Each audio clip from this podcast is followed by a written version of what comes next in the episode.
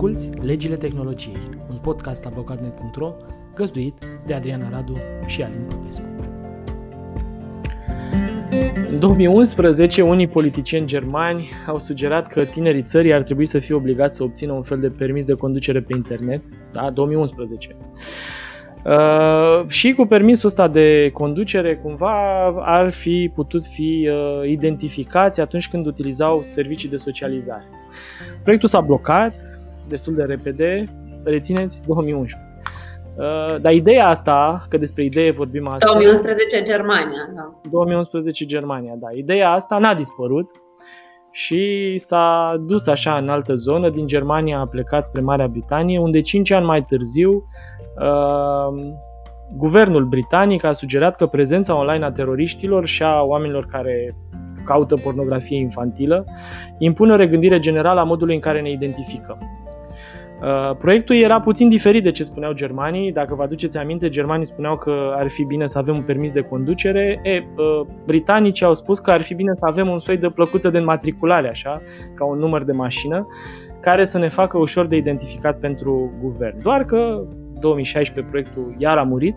Ideea însă a continuat și a mers uh, mai Marile de... idei nu mor niciodată. Exact. Și a mers mai departe, a ajuns tot în Marea Britanie, undeva în 2018, când 2018 uh, vorbind de o perioadă în care GDPR era pe buzele tuturor, așa, aștepta să intre în vigoare.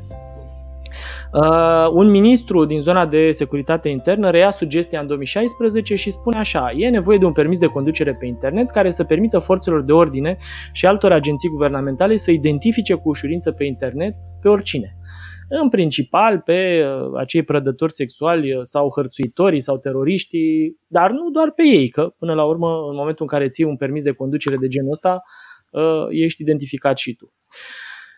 Din nou s-a așternut liniștea și a trecut așa deceniul 2 din uh, secolul 21, doar că ideea n-a vrut să moară nici după 10 ani de când a apăruse inițial și a răsărit peste ocean, da, în America, în mintea unui senator republican Uh, Vezi ce înseamnă să n-ai GDPR?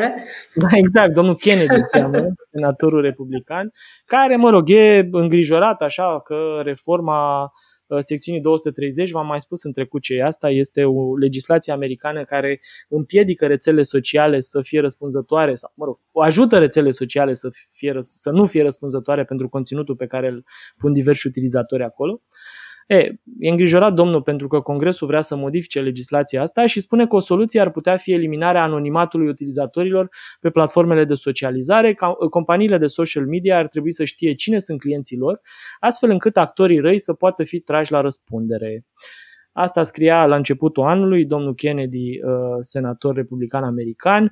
În martie, ideea a trecut și mai departe și deja începe să înflorească așa peste tot prin lume și de-aia și discutăm acum despre ea, pentru că și eu și tu, Adriana, credem că uh, într-o perioadă destul de scurtă o să și vedem transformată în lege undeva în lume. Cineva o să, na, o să ducă la nivelul următor, probabil că n-a fost, da, până acum n-a fost o idee, adică n-au fost idei dintre astea esențiale care să circule și să rămână așa în aer, nu? Exact. Într-o formă sau alta, la un moment dat, cineva a făcut ceva cu el. E, uite, australienii au preluat ideea și s-a creat o comisie parlamentară cu mai toate partidele australiene implicate și ce au decis ei? Ei au decis că ar fi bine și solicită cumva transformarea în lege a acestor reguli ca utilizatorii australieni să fie obligați să folosească unul dintre cele 100 de puncte de identificare, printre care un permis de conducere sau certificat de naștere sau cartul Medicare, care presupun că e un fel de card de la noi sănătate, de sănătate, da. Sau pașaportul. Deci folosește astea pentru a deschide sau menține un cont de uh, social media existent la companii precum Facebook, Instagram sau Twitter. Uh, declarația lor e interesantă și spune foarte multe lucruri. Da? Repetă ce am zis mai devreme, dar aș vrea să înțelegeți de la cap la coadă. Pentru a deschide sau a menține un cont de uh, social media existent, clienții ar trebui să fie obligați prin lege să se identifice pe o platformă folosind unul sau altul dintre cele 100 de puncte de identificare, în același mod în care o persoană trebuie să furnizeze identitatea sa pentru deschiderea unui cont de telefonie mobilă sau achiziția unei cartele SIM.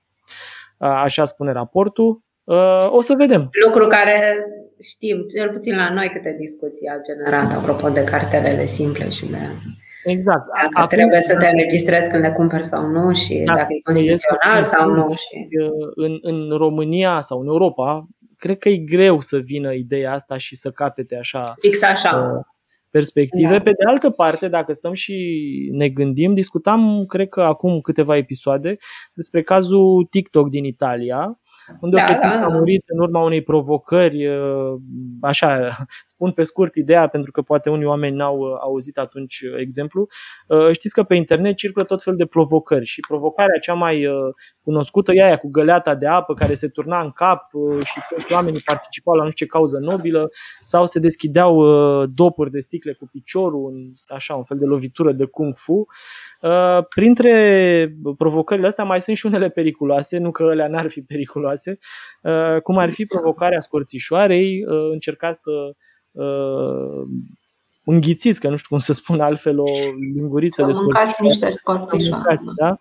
E periculos pentru că scorțișoarea e un praf care, mă rog, tapetează așa interiorul gurii și nu vă lasă nici măcar să înghițiți. Deci ideea e nu încercați. Nu încercați, nu încercați, nu da, încercați. exact. E foarte periculos asta. La fel, uh, exista o provocare, se cheamă provocarea Benadryl.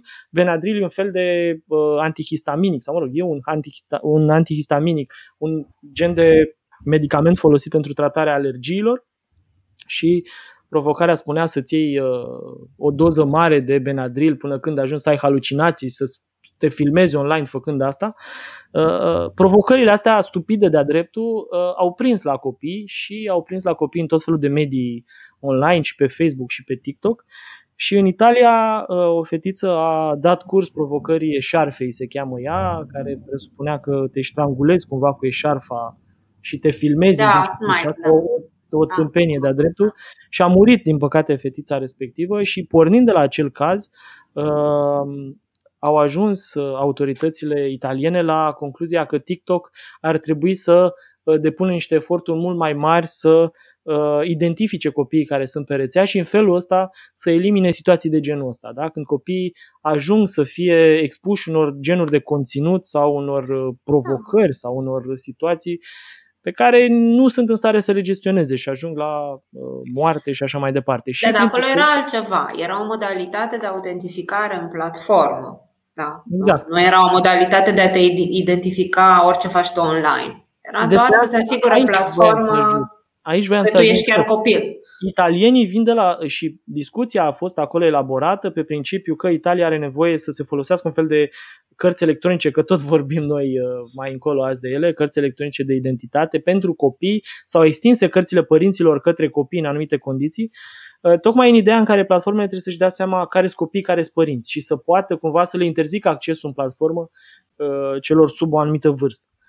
Ce vor australienii este ca oricine are un cont în uh, Facebook, Instagram, Twitter și orice altă rețea socială să-și lege contul respectiv de niște date reale de identitate. Cu alte cuvinte, dacă ai un cont, trebuie să dovedești că te cheamă cum zici tu acolo sau în momentul în care îți deschizi contul oricum trebuie să dai date de identitate pentru ca dacă cineva te reclamă undeva să știe că Xulescu de pe Facebook este de fapt Alin Popescu sau Adriana Radu da?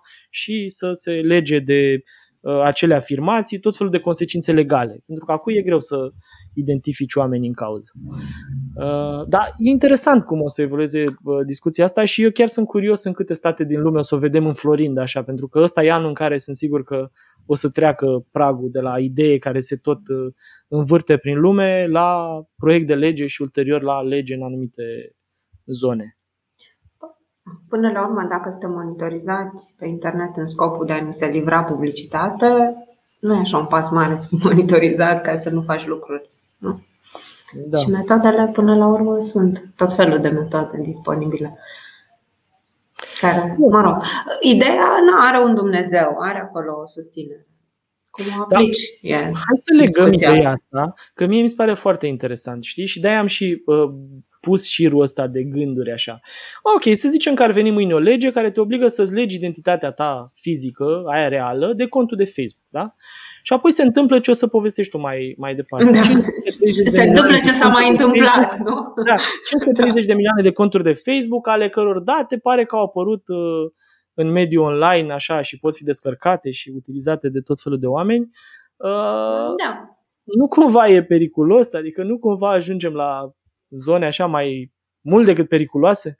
Da, mă gândeam acum, păi poate sunt criptate, dar tocmai mai avem o știre care zice că da, da, da, da. nici criptarea nu e așa de bună pentru acele scopuri. Exact. Deci, practic, da. Hai să trecem la uh, încălcări de securitate ca să vedem ce se poate întâmpla, nu? Și după aia trecem și la criptare și după exact, aia, da. da. am dat toate veștile bune pe ziua de azi. Uh, Business Insider a raportat săptămâna asta, săptămâna trecută, zilele astea, Mhm. Că numerele de telefon, uh, din ce am înțeles eu, inclusiv numărul de telefon al fondatorului Facebook erau și alte. Mai mulți, erau da, mai mulți, da, era da. fondatorul Facebook, erau, am văzut 60 de conturi care aveau titlul Attorney General, care e un fel de, nu știu, procuror statal procuror, nu, nu, nu. Da, în mm-hmm. Statele Unite. Era, uh, erau numere ale unor miniștri, sau cum se cheamă ei, din cabinetul lui Biden. Adică vorbim de... Nu, da. tot ce s-a găsit, că erau profiluri a 530 de milioane de utilizatori Facebook și mm-hmm. aceste informații, aceste detalii sunt disponibile într-o bază de date publică, un mhm. forum dintre ăsta al hackerilor, dar care e public. Facebook a declarat apoi într-o postare pe blog că actorii rău intenționați obținuseră respectivele date înainte de septembrie 2019 printr-o analiză a profilurilor de Facebook, deci fără a intra în neapărat în uh, spatele profilurilor, ca să zic așa, folosind o vulnerabilitate în facilitatea Facebook de sincronizare a contactelor unui utilizator. Uh, da, multă lume spune că ăsta este un incident de securitate. Facebook însă spune... e mai relaxat. Da, ar zice că nu e. Da. Plus că spune că datele în cauză nu includeau informații financiare, informații despre sănătate sau parole, deci cumva se duc în zona că nu era așa de grav ceea ce, ce datele astea ce au fost expuse nu erau așa niște date importante. Deși, nu, dacă te gândești la numărul de telefon, da. Uh, sigur că, cum ziceam, alte opinii sunt că, de fapt, uh, informațiile erau valoroase pentru diverse activități de genul inginerie socială și altfel de, altfel de abuzuri pe care ai vrea să le faci uh, dacă ești rău intenționat. În context. Până la urmă vorbim de un mix de date pe care nici măcar Facebook, nu, pe lângă faptul că nu poate să spună cine sunt utilizatorii care au fost atinși de chestia asta, e greu să spună și ce volum de date și așa mai departe sau uh, Păi da. dacă e foarte, da, probabil că uh, cum faci chestia asta? Că dacă s-au luat de acolo, n-au avut, înțeleg că n-a fost un acces în sistem, nu? S-au luat niște date, acum sunt pe într-o bază de date într-un forum public și ce ar trebui să le iei de acolo, după aia să faci un matching cu utilizatorii tăi, să vezi ce, cum, Cam așa ceva, da. Nu? Da. Oricum, Facebook a decis să nu-i anunțe pe cei 530 de milioane de utilizatori și, practic, știind acum din presă, ar trebui să ne căutăm noi pe acolo, nu? prin bază. Uh-huh. Așa nu? e. Cam așa, și să vedem dacă suntem sau nu suntem și și dacă suntem, mai e. Internet în care puteți să căutați și să vă dați seama dacă sunteți parte din uh, toată pierderea asta de informație sau nu. Da, Însă compania spune că a rezolvat problema de securitate după ce a identificat-o. Da. Deci, teoretic, riscul n-ar mai exista, cum ziceau. Nu. Dacă vreți să aflați dacă sunteți sau nu sunteți, că tot vorbim acum și suntem live și pe LinkedIn. Am văzut aseară o știre live, care nici nu știam. Că, da, că o știre care spunea că uh, și LinkedIn are o problemă similară și că tot 500 și ceva de milioane de conturi au fost uh, datele a 500 și ceva de milioane de conturi sunt publicate în diverse locuri pe internet, dar LinkedIn spune că sunt date publice pe care cineva le poate colecta, să zicem așa, vizualizând profilurile oamenilor care sunt publice. Dar știi care e în capul meu? Mi se pare că, ok, date publice, date publice, dar aduni o dată de aici, o dată de acolo, o dată de acolo, o dată de acolo, despre care tu poate ca utilizator nici nu mai știi ce ai pus pe un site, ce ai pus pe altul, ce-o fi acolo, ce-o fi acolo. Și uite, așa creezi o bază de date, nu? Luând tot felul de date din diverse locuri. Da. Da, și de asta ar fi interesant de văzut pe cei care vin și spun leagăți uh, identitatea reală de conturile astea și dă-ți, uh, nu știu, domiciliu sau alte lucruri de asta. În același timp înțeleg și argumentul, dacă sunt niște date publice, tu ca platformă ce poți să faci? Nu poți să faci nimic. Evident, și dacă oamenii vor să le fie public uh, numărul de telefon sau vor să le fie public uh, adresa de mail, până la urmă da, ce să faci, se pot da. pune împotriva dorinței lor, evident. Da. Uh, că tot ziceai mai devreme de criptare, uite, e o altă discuție. Criptarea înseamnă Uh, cum să zic, e o metodă până la urmă de uh, securitate, în special la uh, că noi vorbim acum despre asta. Cea mai puternică, nu? Metodă de securizare. Așa, da, exact. Deci, practic, convorbirea dintre mine și Adriana, acum să zicem așa, dacă se transformă, dacă se uh, uh, transferă prin intermediul unei rețele gen WhatsApp sau uh, Signal sau Telegram, unde conversația asta e criptată de la un om la altul, asta înseamnă că teoretic cel puțin cineva care se uită din afară la conversația în sine e foarte, foarte greu să înțeleagă ce vorbim noi acolo, să vadă ideea și așa mai departe. Uite că sunt foarte mulți oameni care aplaudă genul ăsta de uh, criptare, a, uh, în special a comunicațiilor, dar sunt și oameni care nu aplaudă și în Marea Britanie apare o, uh, din ce în ce mai des uh, o idee care vine și spune că această criptare este uh, cel mai uh, cum să spun, cel mai rău lucru care se poate întâmpla, în special atunci când vorbim de copii și prezența lor online, pentru că ideea asta de prădători sexuali și ideea de uh, teroriști și așa mai departe, sau de oameni care folosesc informațiile în diverse alte scopuri, uh, nu mai poate fi uh, eu știu, observată de autorități, oamenii ăștia nu mai pot fi prinși de autorități câtă vreme uh, comunicațiile sunt criptate. Hai să vedem exact ce zice știrea, să vedeți exact uh, ce vor să facă parlamentarii din Marea Britanie. Legea despre care vorbim se cheamă Online Safety Bill și spune un lucru interesant. Uh, credem noi, proiectul va face companiile tehnologice responsabile pentru eșecul de a controla pornografia infantilă, unde acest eșec este determinat de factori agravanți. Următoarele întrebări vor ajuta la stabilirea factorilor agravanți pentru riscul de a nu controla uh, pornografia infantilă și citim câteva exemple.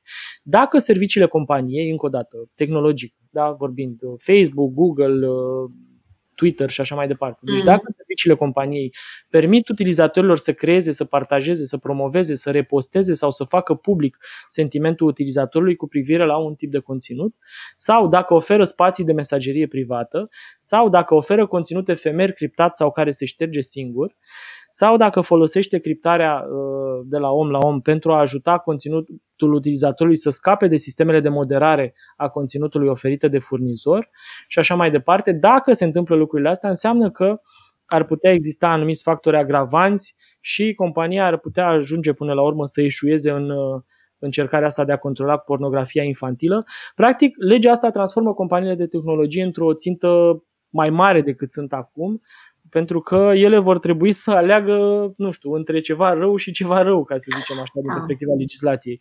Da, practic, dacă ai o structură care le permite utilizatorilor uh, niște funcții cumva uh, mai puternice spre zona de privacy, nu? Intri pe riscul celălalt. Adică, uh-huh. dacă eu cu tine pe o rețea pot să vorbesc uh, uh pe mesagerie și mesajele respective vor fi șterse, nu vor fi stocate nicăieri.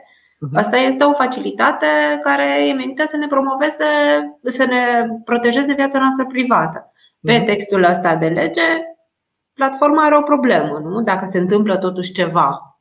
Exact. Și rău acest se întâmplă totuși ceva rău, e mereu posibil dacă stai să o iei așa, mai ales la volumul evident. de informații care se transferă acolo. Evident. Da. Deci, practic, nu prea ai, adică ori o faci într-un fel, ori o faci într-altfel, nu te pun cumva la mijloc. Da, ce încercăm noi să punctăm e tocmai ideea asta că uneori uh, legea e bună, dar trebuie să ne gândim că viața totuși are mai multe fațete și până la urmă oamenii au mai multe nevoi. Și cred că ar trebui să găsim o formă prin care astea să fie, nu știu, contrabalansate așa și să aibă un echilibru între ele, pentru că altfel ajungem să dăm legi care sunt bune într-o parte și să stricăm mare parte din uh, alte lucruri. Da, și uite așa ajungem, că tot am vorbit de date, de criptare și de multe alte lucruri, ajungem la uh, varianta mioritică a uh, tehnologiei, ca să zicem așa. Uh, vrei să citesc eu declarația Adriana și citești da. mai departe? Da. da. Ok. Uh, pentru că întrebarea majoră pe care am pus-o e ce facem cu uh, cardul de identitate sau cartea de identitate electronică pe care o uh, va oferi statul român începând cu 2 august. Am înțeles că sunt primele cărți de identitate de genul ăsta care pot fi utilizate. Uh, hai să citim o declarație a ministrului Ciprian Teleman, ministrul digitalizării. A fost făcută la Digi24 zilele trecute, cred că acum două seri. Vă citesc toată declarația pentru că aș vrea să înțelegeți un context. Nu vrem să discutăm uh, modul în care explică omul cei cloud pentru că până la urmă, mă rog, să te exprimi la televizor e puțin mai complicat și uneori uh, e mai important să înțelegem uh, ce vrea să spună. Da, nu vezi că și noi ne bălbâim, mai ales eu. Exact. Uh, dar sunt niște lucruri pe care am vrea să le punctăm totuși în discursul domnului ministru, pentru că unele sunt uh, ciudat formulate și cred că ar putea induce în eroare niște oameni. Revenind, la întrebarea ce e cloud guvernamental, domnul ministru spune așa, foarte multă lume folosește sintagma asta de cloud guvernamental, unii înțeleg prin asta un centru de date, alții înțeleg mai multe centre de date. Foarte pe scurt, Cloudul guvernamental este un sistem mare. Structura lui grafică seamănă cu un cloud. Ați văzut norișorii ăia cu niște cercuri? Ceva mare sus, ceva mediu la mijloc și ceva mic, nu, ceva mare jos, ceva mediu la mijloc și ceva mic sus. Mă rog. De fapt, sunt trei niveluri structurale. Înseamnă, de exemplu, un nucleu de date de bună calitate pe care le pot folosi alte instituții prin intermediul unor centre de date care sunt satelit în jurul acestor nucleu de date. Ele sunt datele statului. Integritate înseamnă că nu pot fi contestate, calitatea lor este foarte bună. Acum, în spațiul guvernamental digital, sunt date care pot fi contestate și cred că mulți am pățit-o să vedem că primim fișe cu informații care nu sunt conforme. Aceste instituții interconectate între ele și care pot transfera date se leagă de asemenea și folosesc date din acest nucleu central. Iar următorul cerc periferic este al unor platforme de date, deci aici o să avem justiție, muncă, sănătate, MAI, externe, de aici mai departe alte instituții cum ar fi un post de poliție, un spital, o administrație financiară pot interoga pe baza unor drepturi bine standardizate, date proprietare ale instituțiilor, dar și date din nucleul central. Oricum ar fi, ori cu această nouă carte de identitate, ori cu cea veche, datele noastre personale vor fi în acest cloud guvernamental. Cartea de identitate va permite identificarea rapidă în acest spațiu. Și, mă rog, ă, așa ca și context, ă, omul spune și, mă rog, asta e ideea, spune că în perioada următoare se va face un pilot pentru lansarea unor cărți de identitate electronice. Cred că în iulie se va întâmpla pilotul ăsta și undeva din 2 august primele cărți pe bune ar trebui să fie emise. Uh, și mai spune ceva care e foarte important uh, și am tot repetat și noi în trecut, aceste cărți nu vor fi obligatorii, Uh, vor fi opționale, însă, evident, ele vor da celor care le dețin niște beneficii suplimentare față de cei care nu le dețin. Uite, o primă declarație pe care ar fi bine să o comentăm. Uh, întrebat... Da, stai un pic, să, poate numai un pic să, ca să mă asigur că am înțeles. Deci eu am înțeles din uh, această declarație că uh-huh. vorbim de un nucleu de date esențiale. Uh-huh. Dacă am înțeles eu bine, ne vom asigura sau statul se va asigura că le sunt niște informații corecte. Nu? Exact. Asta, asta de, da. Așa am uh-huh. înțeles și eu. Da. Uh-huh. Niște date esențiale despre noi uh, care ar trebui să fie corecte, dar ăla e nucleu, nu? Și după uh-huh. aia înțeleg, înțeleg că mai sunt bucățele de de segmente de date nu? Uh-huh. care, care vin de la diverse instituții pe uh-huh. care și le gestionează și probabil că na, le vor urca în cloud, le vor accesa ca și până acum, dar că nu vor mai fi local, vor fi exact. undeva într-un sistem centralizat. Dosarul tău de sănătate la, nu știu, Casa de Asigurări de Sănătate sau în altă parte, habar da. o instituție care se ocupă doar de asta. Uh, okay. Dosarele tale din instanță sau alte lucruri la justiție. La Ministerul Justiției și ele toate undeva mai sus, nu? Dacă Dosarul de pensie la pensie și așa mai departe. Da, da asta da. și eu. Da. Discuția este că alea care sunt în nucleu, ca să păstreze același tip de formulare, alea vor fi accesibile Acestor mai multor instituții. Nu? Uh-huh. Da, probabil, aici trebuie să discutăm oricum uh, mai multe când o să fie vizibile mai multe lucruri, probabil că uh, acel nucleu central de date dă mai degrabă șansa identificării tale în sistem și te aduce în poziția de a conversa cu toate celelalte instituții implicate în sistemul ăsta din, uh, știu, conversezi sub identitatea ta reală, să zicem așa, și acceptată de ei cumva. Da? Ah, Ar okay. fi o soluție. Da. Altfel, uh, e interesant de văzut care sunt datele alea din nucleul central. Da, da. da. Da, mai ales că ele vor fi disponibile, înțeleg, tuturor instituțiilor. Exact. E, ce mă gândeam să comentăm este următoarea afirmație a domnului ministru care la o întrebare a moderatorului spune așa că noi ne dăm acordul pentru fiecare set de date pe care îl împărtășim cu statul român. Întrebarea noi, adică noi cetățenii. Noi cetățenii, da. Și cred că discuția asta e importantă pentru că oamenii trebuie să înțeleagă că sunt uh, uh, niște nuanțări de făcut aici statul român nu ne cere acordul și nu trebuie să ne ceară acordul să ne facă rol fiscal, spre exemplu, da? pentru că plătim taxe în virtutea faptului că suntem cetățeni ai statului român. Statul român nu ne cere acordul să ne facă buletin, ba chiar avem obligație să ne facem buletin. Altfel, acela stat român ne poate ști cât suntem, cum suntem, să-și gestioneze resursele. Încă o dată, vorbim da, și nici nu putem să ne retragem consimțământul în legătură cu buletinul, exact. adică odată exact. ce n-am făcut. De-aia prelucrarea datelor de regulă se face pe mult mai multe temeiuri sau potențial, așa se poate face pe mai multe, ele așa se cheamă în legislație, temeiuri decât consimțământul. Există uh, și ideea unei... A, regula este să se facă pe alte temeiuri. Pe alte temeiuri, exact, pe interes public, sarcină publică, lucru care e uh, deseori uh, valabil exact în ideea asta a uh, acelor instituții care trebuie să facă niște lucruri pentru că în sarcina lor publică e să facă acele lucruri sau pentru că există un interes public al tuturor românilor ca acele instituții să facă acele lucruri. Da, și că de principiu e relevant dacă mi îmi place sau nu îmi place, exact, trebuie să mă exact. supun obligațiile legale. Da. Da. De-aia majoritatea, dacă vreți părerea mea, n-aș spune că toate, pentru că evident putem să vorbim de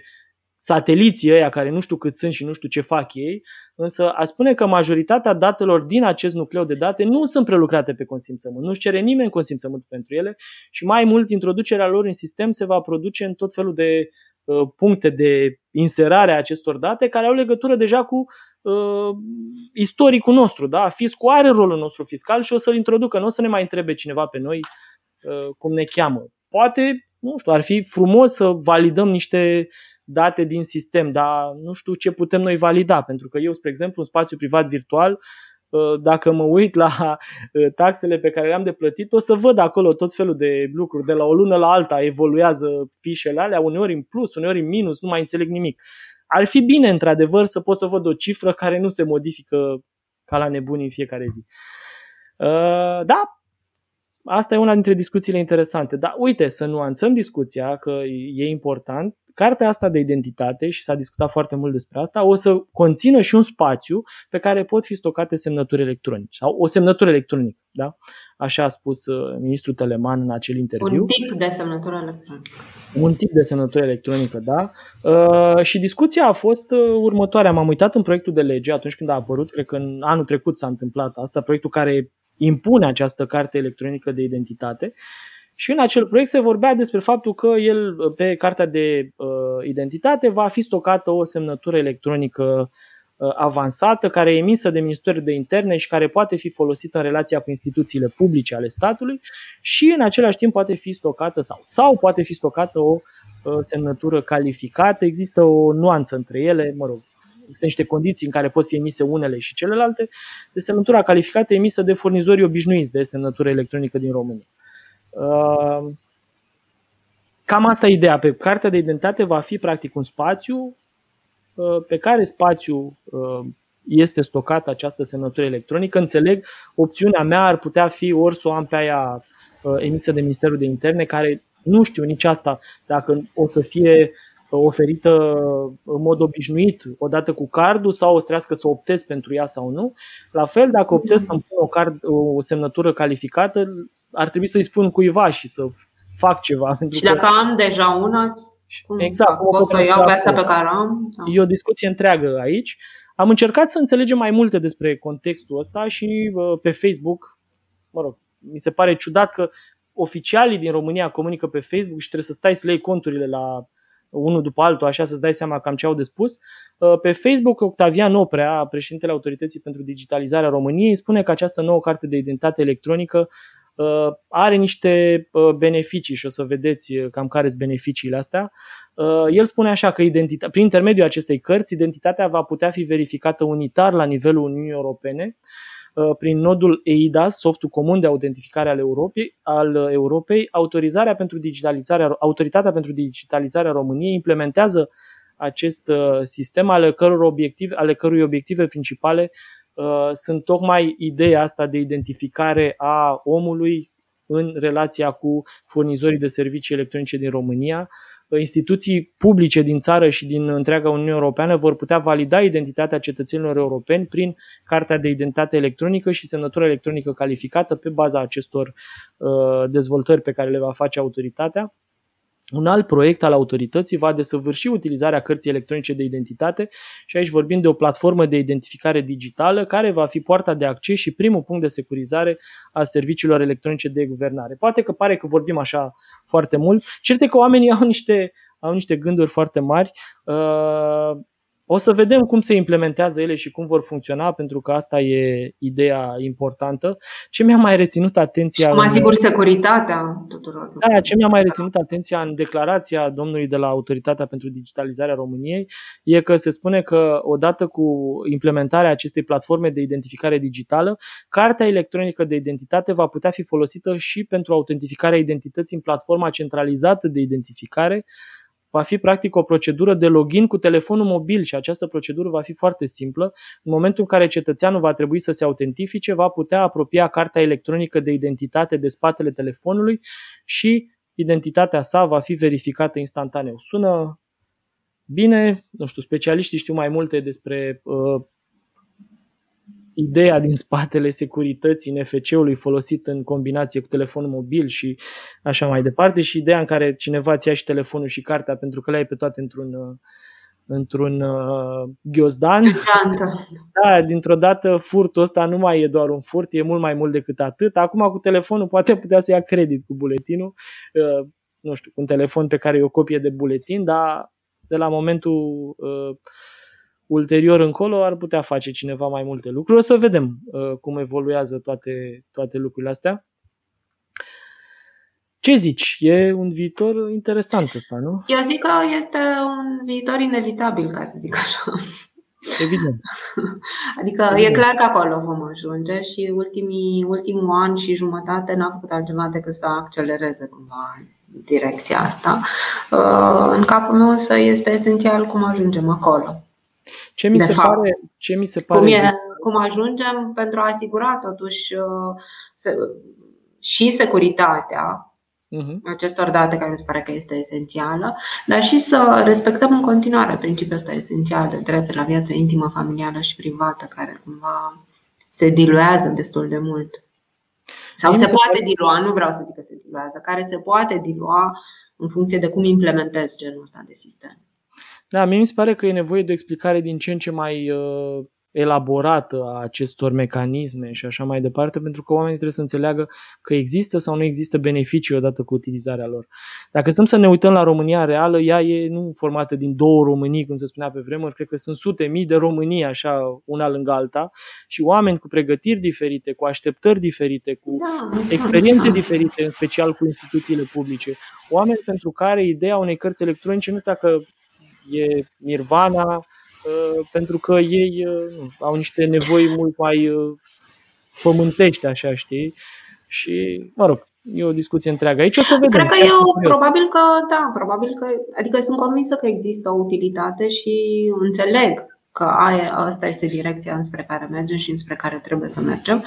Cum mhm. ziceam, cum implementezi? Ei un om din din satul nu știu care, de unde se agață harta în cui în România și încerc să explici ce înseamnă carte electronică și cum poate să folosească, poate zice da. Și după ce a luat ce face cu el? Mie mi se pare că e vital totuși că atunci când comunici public să comunici instituționalizat și adică să ai mesaje da, clare de comunicare da, și nu să ieși la televizor să spui că cloudul da. guvernamental este un nor cu ceva sus, ceva jos, ceva la mijloc sau că datele sunt prelucrate pe consimțământ. Pentru că să ne trezim cu oameni care vin și spun eu nu vreau să mai plătesc tax, îmi retrag consimțământul, să ai rolul meu fiscal, da? să ai datele mele fiscale. O să ne trezim cu oameni care cred că ăsta e dreptul lor. Pentru că, până la urmă, am, am, noi am mai vorbit asta. Drepturile există într-o formă sau alta pe hârtie, că așa sunt ele emise de niște legi, dar drepturile alea adevărate sunt alea pe care oamenii le conștientizează, le înțeleg, acceptă da, da, da. că există. Înțeleg și beneficiile, le înțeleg și da. riscurile și le folosesc, le exercită în cunoștință de cauză. De multe ori oamenii au impresia că au drepturi pe care nu le au. Sau au impresia că drepturile pe care le au sunt mai largi decât alea care există în realitate. Și tocmai de aia cred că comunicarea ar trebui făcută centralizat, nu știu dacă centralizat e cuvântul bun, că se înțelege altceva. Ar trebui făcută corect și uniform așa, tocmai în ideea în care oamenii să înțeleagă cu adevărat ceva. Da. Pentru că altfel, Cei cu chipul ăla, că altfel o să Da, cu mesajele astea, ba pe Facebook, ba la televiziune, ba nu știu unde. Cineva care ia numai jumătate de mesaj o să înțeleagă că poate să-și retragă consimțământul de la casa de sănătate sau de nu știu unde. Da? Mm-hmm. Și Asta e. O să vedem, oricum. Altfel, e bine că se schimbă lucruri, e bine că tehnologia evoluează și că uh, facem și noi lucruri pe care ar fi trebuit să le facem de mult și care ne ajută, evident. Da, uite, vezi, ăsta este cazul clasic de, apropo de ce discutam noi, uh, de nevoia de a face o evaluare de impact pe genul ăsta de structură, știi, de tehnologie. Să da. vezi exact care este impactul asupra, asupra datelor și care sunt riscurile și cum poți să le gestionezi. Îți dai seama ce este dacă face cineva la modul serios o evaluare de impact pe asta, că faci un document de 200 de pagini, cel ar puțin. trebui făcut. Ar trebui făcut. Ar trebui făcut, adică mi se pare că e evident că Vorbește de evaluare de impact pe protecția datelor. Da, da, da, da, da, da, da. Poate fi făcut în multe alte locuri, da. O să de vedem, oricum, ținem, uh, ținem subiectul aproape și declarațiile, încercăm să le urmărim declarațiile oficialilor, pentru că e genul de uh, lucru care ar trebui să se vadă de la, din a doua jumătate a anului, să vedem beneficiile acestor uh, schimbări. Uite că am ajuns și la final.